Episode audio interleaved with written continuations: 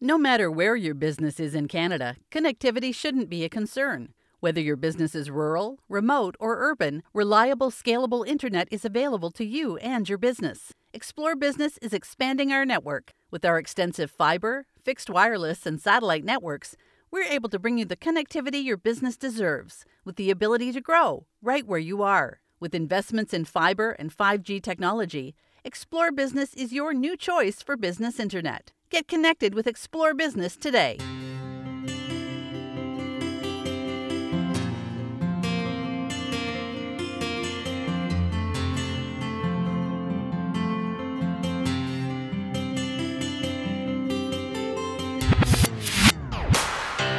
Are you ready to clear a new path? Welcome to Clearing a New Path podcast, a space for the underrepresented voices in rural Canada. I'm your host, Shauna Ray. Each episode, we'll speak authentic truth because it's the truth that connects us. We'll examine issues, solutions, and hope outside of the city limits. Clearing a New Path podcast is an invitation to listen and learn along with me on the road to building a more united, feminist, anti racist rural Canada, one rooted in diversity and driven by reconciliation. Let's learn together, clearing a new path.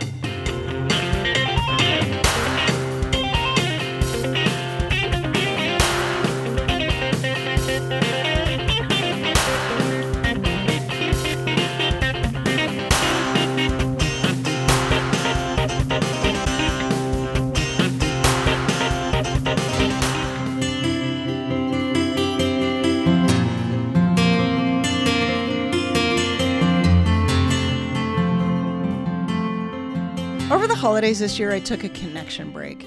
That meant trying my best to unhinge from social media and work.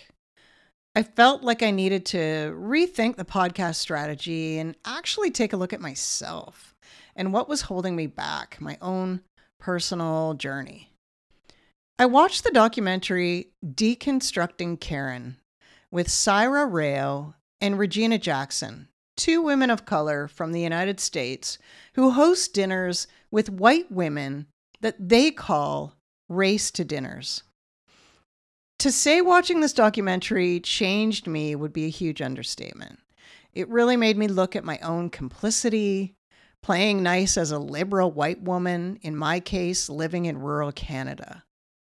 I had to sit with my still racist beliefs my long held, ingrained belief system of white supremacy that I was upholding by not naming it, upholding white supremacist capitalist ideals like beauty, weight, hustle, wealth, success, accomplishments, and sacrifice. I spent most of my life trying to chase those things and not catch them.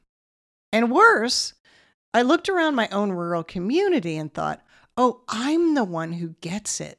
I'm anti racist. Oh, but I'm not. I've still got lots of work to do to dismantle the thinking and actively uplift and give power to Black and Brown women and people. And in walks Belinda Clemmensen. She answered my call out about rural authors and rural books. And while we did talk about Belinda's book, Women, Leadership, and Saving the World Why Everything Gets Better When Women Lead, we also talked about white supremacy, equity, intersectionality, and where we go from here. Belinda is the founder of the Women's Leadership Intensive.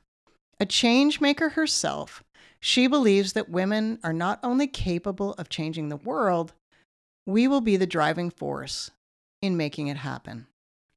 After more than 20 years in leadership development, she had a crisis of consciousness that her work was upholding systems that she didn't think were working for many people and values that didn't align with her own. From that realization, she set out to create the Women's Leadership Intensive or WLI. Their mission to inspire, empower, support, and equip women to lead the change the world needs.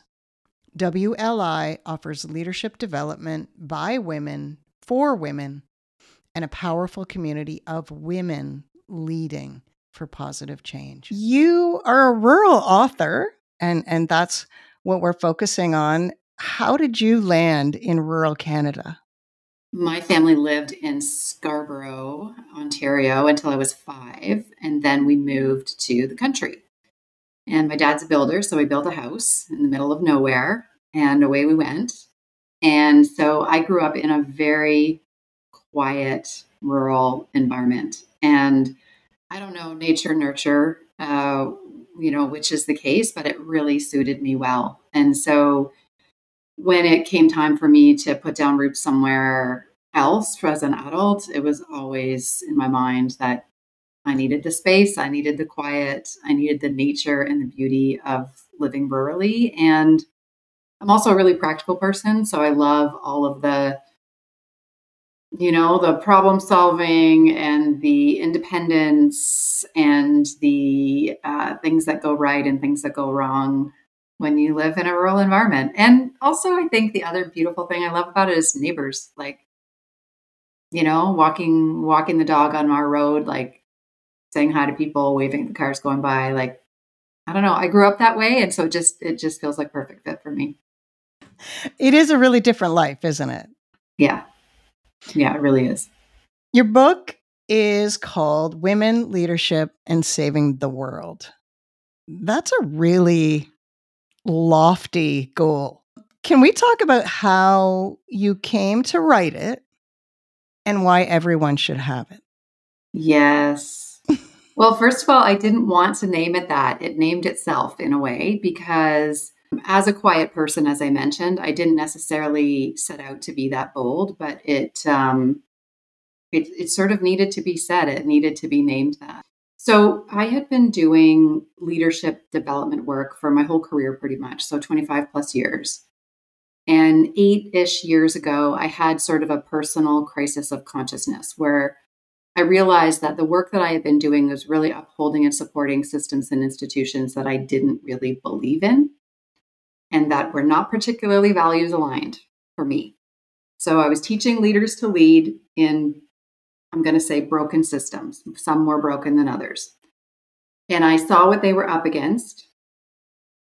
And I saw, um, I started to really see how different the experience of women leaders were in those systems and institutions and organizations. And I just couldn't unsee it anymore. I used to, I used to tell myself, you're working for the people who are there. Just be with those people and do a good job for them. And I could sort of sleep at night telling myself that until I couldn't anymore. And so I spent a good few years like continuing to work because I needed to, you know, keep the roof over our heads and food on the table and all the things. So I continued to work, but I just paid a lot of attention to what work felt like right work for me. And to be honest, by the time I spent that time paying attention, none of it did. So then the question was okay, what would feel like right work? And I sort of have a, a, women's leadership and a feminist history in my life, and it's that's part of the book, the story of the book too. But what really started to come crystal clear to me as I dug into the research is that the world needs women leaders more than ever before. And the business case for why that is necessary has been made over and over again. It doesn't need to be stated again. The moral case for why it should be, why we should have representative leadership, I think doesn't, you know, we don't need to explain that anymore. And the reality is, we're not there. You know, we have never had gender equality in leadership in pretty much any decision making body or organization of our society. And so I looked at all that and I said, okay, this is what I need to work on then. And so I started developing these women's leadership development programs from a feminist perspective, which is risky. Going into organizations and saying, hey, we're going to, you know, look at this with a critical critical eye and ask some hard questions and challenge some assumptions and develop women leaders to really lead as themselves that's not the standard offering when you go in to do like a corporate training event, right? You usually give them what they want. Kind of what we were giving them is not necessarily, it's not safe, right? It was definitely a risky thing. So, anyway, fast forward uh, five years later from doing all of that work and learning so much and spending my days learning and researching and talking to women. And what I realized is that after spending all that time doing the work, there's a whole lot of people who don't understand that, right? Who don't know the data, who don't know the stats on how we're actually doing on gender equality. I don't even know them all. And I spend all my time doing this work. So for me, the the push behind writing the book was to start to share this information more broadly so that women had a context for what they were experiencing in the world. Because most of the women that I talk to think it's me, it's my individual experience that I'm having. Maybe I'm doing something wrong.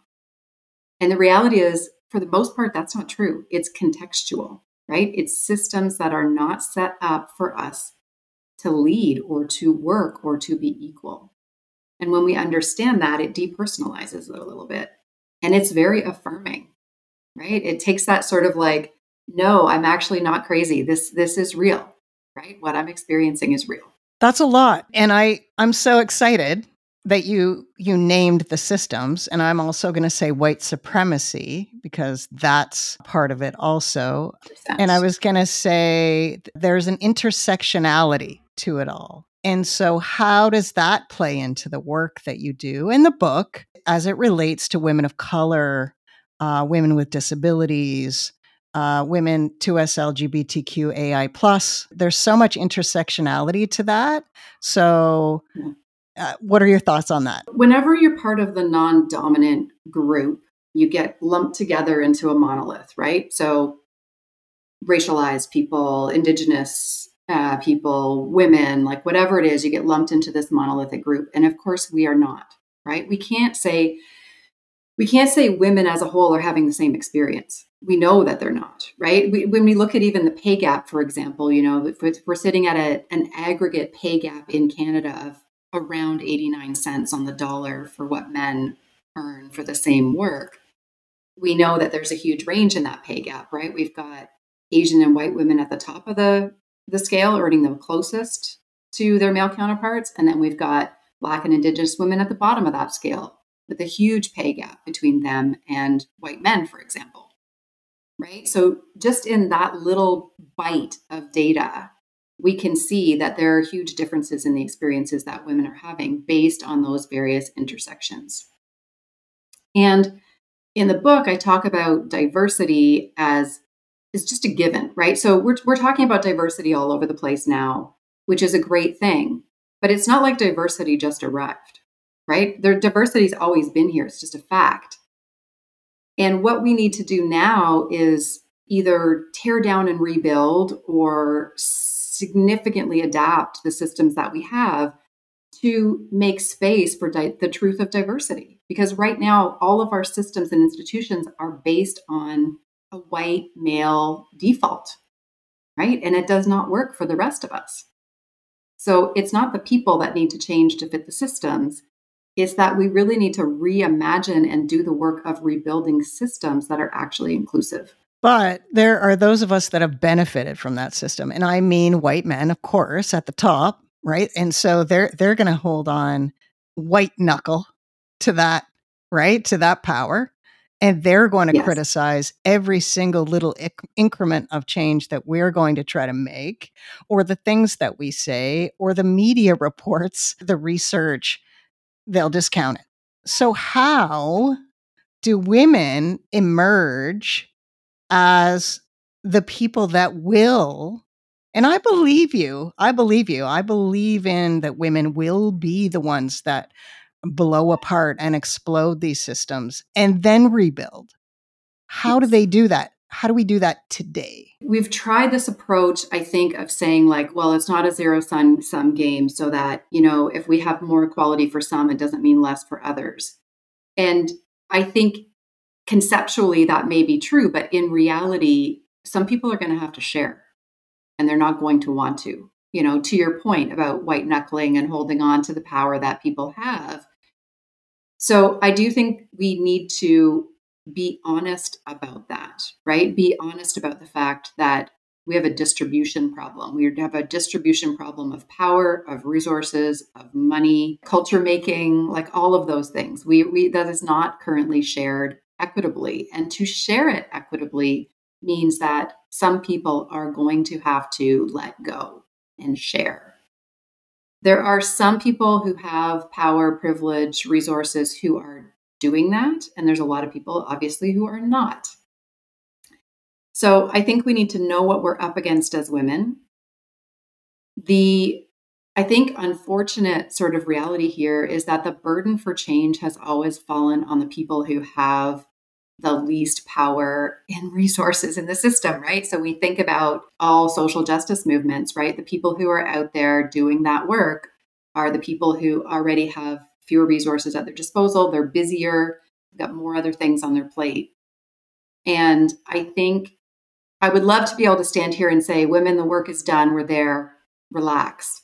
But I can't say that. And I won't say it to myself either, right? I'm in my 50s. It is fully the weight I feel of like, it is my job to push this system because I am at a point where I have, you know, enough self confidence, a roof over my head, a career's worth of experience behind me, you know, whatever those resources might be. If those of us who at least have some security are willing to push on behalf of everyone, then it makes the road easier. And that includes male allies. And I think we're starting to see more male allies showing up around gender equality. I'm even thinking of like what we're seeing in Iran, which is horrific. And yet we're seeing men who are putting their lives on the line for women's rights there too, which I don't think we would have seen in decades past. We white women have what you just explained privilege, right? We are second tier, basically, right? We have the privilege yeah. and power and voice that, like you say, the social justice warriors are exhausted.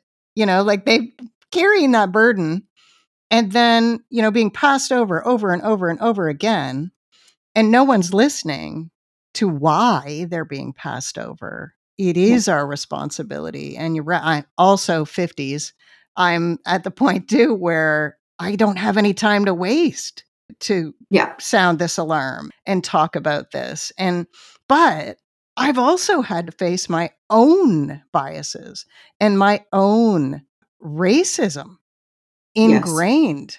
And it's not an excuse. I grew up in the system that benefited me. And uh and we're not talking about that much. You know, like we're talking about oh, you know, DEI and all of that stuff, but we need to be vulnerable enough to look at our ourselves. And and that's tough. We really do. I mean, we all grow up in a patriarchal, sexist, racist society. Mm-hmm. I mean, we can say that definitively in North America. Maybe in other places in the world it's not so, but certainly here it is. It's a white supremacist society. We know this, right? Yep. Look at our politicians, yep. look at our CEOs, look at all of our leaders, and ask yourself how could we deny that we have a white supremacist, racist, patriarchal, sexist society, right? Like the writing's on the wall. Yep. And so it's in all of us. So as soon as somebody says to me, I'm not sexist or I'm not racist, I know there's a piece of work that's not been done there right? The other thing that I think needs to happen with white women, particularly, is early waves of feminism. White women tried to align themselves with white men in power, right? And be like white men in power. And this is natural, right? It makes sense. If you do not have power, you want to associate yourself with someone who does, right? That is a way of claiming power for ourselves. What we need to do now is stop associating ourselves and aligning with white men, and we need to start associating and aligning ourselves with other groups of women, right? And reintegrating with other groups of women and with other groups in general that are working towards systems change and social justice, right? We need to be confident enough that we are safe to stop supporting and upholding the white male systems of our societies. And and know that when we bring those down it's going to bring some stuff down on us too. There's no other way. Well and we've got to shoulder that because you know women of color have consistently been carrying that weight and not been able to trust white women. Like you just outlined, we aligned ourselves with the enemy, basically. Like right. we and and we, you know, pursued hustle, success, quote unquote, by someone else's definition, beauty, all of these things, all of these capitalist, colonialist things we've Yeah. pursued so that we could be accepted in that system. That's right. And and betrayal after betrayal, right? Of of other women. yes, can't be exactly. We do it all the time. Yes, and and so it's designed so women divide so that we compete with one another. For what? For men's attention? Jesus, right? and for the crumbs, right? For one seat at the table. Yeah. That's that to me is also what needs to really be blown up here is you know, I'm very much for transparency and for quotas. Right? I want to how can we fix the problem we can't see?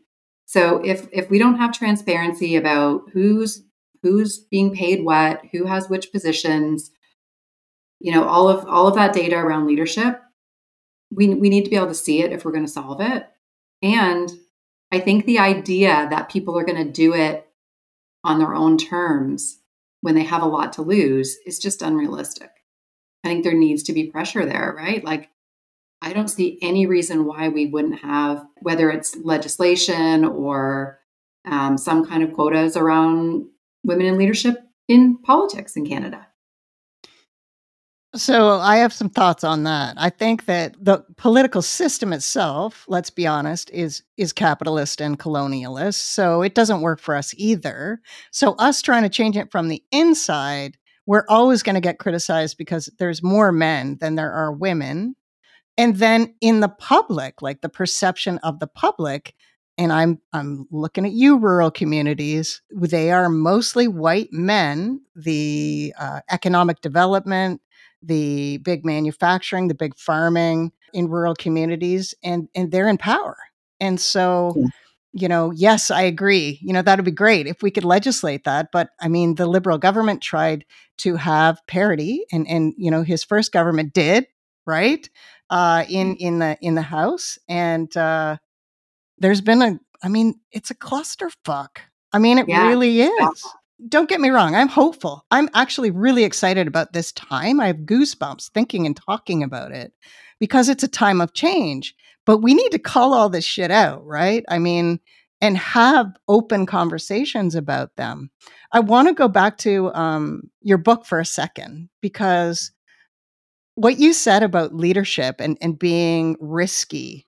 So, how many women have, you know, New York Times best-selling leadership books? It's Tony Mhm. Robbins, it's Adam Grant, it's, you know, it's white men. It's white men at the top. And, Totally. and this is the society that we live in is that men are the leaders. And so women buy their books. Anything written by a man hits the top bestseller. So kudos to you for writing this book for women by you. And and tell me your thoughts on that whole, you know, writing a book from a women's perspective. I completely agree with you. And when I started the Women's Leadership Intensive, I did all that digging in to see, like, okay, how many women have written the books, right? And at that point, it was like Brene Brown, that was it, kind of thing, you know. And not to say I don't want to discount there's other women who are doing the work for sure, but in terms of who had the the you know brand name recognition, not a lot. I looked on all this the speaker websites, you know, where you can hire a keynote speaker for the big bucks to come in and talk to you about leadership. 96% men, you know, like so they just dominate the leadership space because you know, if if the systems and and and societies that we live in were created by men, then of course they wrote the playbook, right, on what leadership is. And that we're still running the same damn playbook to this day organizations are all built on the same principles, right? They haven't changed, which in itself is insane, right? What an, an innovation gap to not even look at at different ways of building companies and, and organizations. I mean, I always think of this women in leadership uh, as two things. One, it's getting there, right? So, yes, we do need to change the numbers. We need to get to 50% because that's, we're just over 50% of the population. So, we should be half of all leadership and decision making tables in our society. But the second thing is, can we be ourselves once we get there? Because if we show up and just emulate the leaders who went before us, then the people we're emulating will be the men who went before us because that's who was there. So we need to be able to show up and share our actual experiences and perspectives and unfortunately fight to have those heard, right? And push on the systems. Not an easy job, right? Not a, not an easy job, but unfortunately that's that's where we are if we want if we want the changes to happen. I think that's what we all need to do.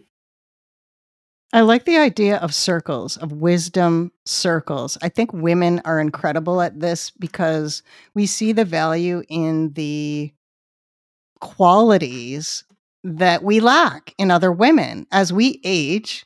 I think, at least me, I can only speak for myself. I realize, you know, what my weaknesses are and what I'm good at and and what I can improve on. And when you can bring together women who value each other and I also like the indigenous way of of having conversation is passing a talking stick where yeah. you know it's not, not always the loudest voice it's not always you know the the highest up the hierarchy i wish that we could eliminate hierarchy i don't know if that's possible. I, there's an innovation that I'd love to see somehow. Agreed. Yeah, and and so in that vein, I went to a leadership retreat. Um, I want to say almost ten years ago now, and and you know you you signed up, you paid your money, and I just was like, I don't know if I belong here. There were executive directors, there were CEOs, and you know I didn't consider myself a leader until I went and realized. And so, my question to you is Is everyone a leader? Can everyone be a leader? I think everyone can be a leader. I think people can choose to step into that. And we define leadership as um, just someone who wants to have a positive impact on their environment, right? At sort of at its most simple definition. And so, of course, that could be anyone. And I also think there is work involved, right? Just like with anything, if you want to build a skill set, you have to do the work to learn. Now, the question is who's teaching you, right? So, if again, if we're in a society where almost everything we're taught about leadership comes from a male perspective, then we have to work a little harder to find our teachers, right? To, to help us learn to be the leaders we want to be, to make the changes that we want to make. So, you know, for example, in in our women's leadership courses, we work very differently than you would if you showed up at a sort of traditional leadership course. And it takes a while for women to get used to it, right? Like to get used to a truly collaborative space, to be get used to working in circles instead of hierarchies, to get used to the fact that I'm the founder of the company, but I don't know everything, right? And it is about us together co-creating that's we're not taught that in leadership school you know um, mbas not they're not taught that well, even when you introduce yourself in a group of women, I was uh, on the board of uh, commun- Women in Communications and Technology, and we would have networking events. And the first thing women do is talk about all the things they do, right? To validate themselves to each other, right? Yeah. It's not about what you do in your community. It's not about you know you as a mother or or your role in your community or your role in your family or your clan it's about what the definition of success is in a male dominated yeah. corporate world and so we're comparing each other and ourselves as we introduce ourselves to validate ourselves and and that you know fundamentally is so maddening to me. Once you see it, you can't unsee it anymore. Well, and how does it feel, right? Like most of us feel the the hollowness of that mm-hmm. experience yeah. because it doesn't it's not real connection. And honestly, whenever we're doing community building or networking. I don't even love the word networking. I prefer community building. But whenever we're doing that work together, it's not what do you do, it's why do you do it? Like, hmm. why are you engaging in the things you are in the world? That is a much more interesting conversation to me. Or what are you thinking deeply about right now? Yeah. You know, what are you f- reflecting on? And honestly, I think reflection is one of the key tools that we use, like certainly in our, our leadership development courses. And again, it takes people a while to get used to that, right? It's just not us saying, here's your tools, here's how you use them. It's us saying, what questions are you asking and, and why are they, why do they matter to you? I love that. And I love the sound of your programs. What is something that someone can do today to make a change towards leadership and away from the systems that we are currently living under? I have three things to answer that question. The first one is name yourself as a leader, right? Claim that name for yourself, uh, even if that's just you in the mirror. Um, even if you write that in your journal and you don't want to proclaim it to the world, that's fine. Name it to yourself. Um, the second thing is find people with similar um, ideas about leadership to what you have because it's way easier if we do this work together. Um, if each one of us are trying to climb the mountain individually, it is lonely. And it's, you know, it's lonely, it's not very much fun, and it's a hell of a lot of work.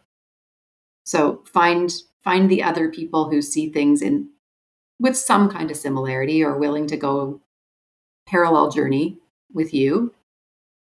And then the last one is like find that thing that you can't not do.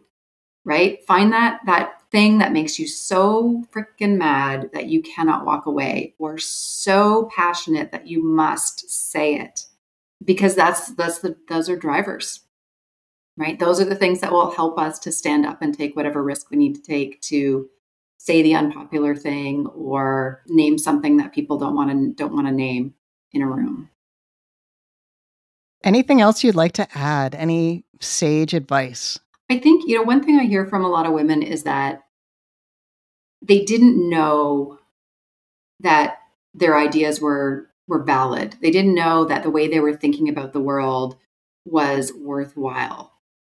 And I would say that is that is the most precious thing, right? It is the most precious thing for women and all other marginalized groups in our society to know that the way they see it is valid and and needed, right? We need that perspective brought to the table. It is at all of our peril to not have it. Right? We all sink or swim together. And right now we're sinking. Yeah, absolutely it's a serious issue. We're we're yeah. on the implosion of some systems that are not working for us anymore, and and it's scary but exciting at the same time. I agree. I think at my core, I am an optimist, and when I see the kinds of changes that are possible, I just want more, and I want it faster. I'm, I'm impatient now, you know. And again, I think that has something to do with getting older. But it's like when people say to me, "Oh, well, you know, quality is going to take another 200 years," I'm like, "No, no, not on my watch. I can't wait 200 years. You know, there's no way. Our kids and our grandkids, no. Belinda, I think we could talk uh, for an hour or so, keep talking. But I really appreciate this conversation today, and I will ensure that we have all of your contact information and, of course, a link to your book on the website and in the show notes. So thank you so much. I appreciate your candor and your honesty and your vulnerability. Thank you. Thank you so much for a great conversation. Want to keep the conversation going? Subscribe to the Clearing a New Path newsletter. Drop me an email, follow the podcast on social media, and or you can leave us a review on your favorite podcast platform. Clearing a New Path podcast artwork is supported by the graphic design of Katie Wilhelm, and the music branding is by the Hankering Studio. The podcast is produced by Radar Media in Thames Centre, Ontario. It is the traditional territory of the Anishinaabe, Haudenosaunee, and Mississauga or Neutral peoples who once used this land as their traditional beaver hunting grounds. The First Nations communities closest to the studio are Chippewa of the Thames First Nation, Oneida Nation of the Thames, Munsee Delaware First Nation, and the Chippewas of Kettle and Stony Point. I will speak to many more people across Turtle Island this season, and as a settler here, I'm committed to deepening understanding of colonialism, the TRC's calls to action, and to reframing responsibilities to land and community. I am grateful to Mother Earth and Creator for the opportunity for love and connection, and to the spirits of the elders and the medicine people who still walk the earth. Until next time,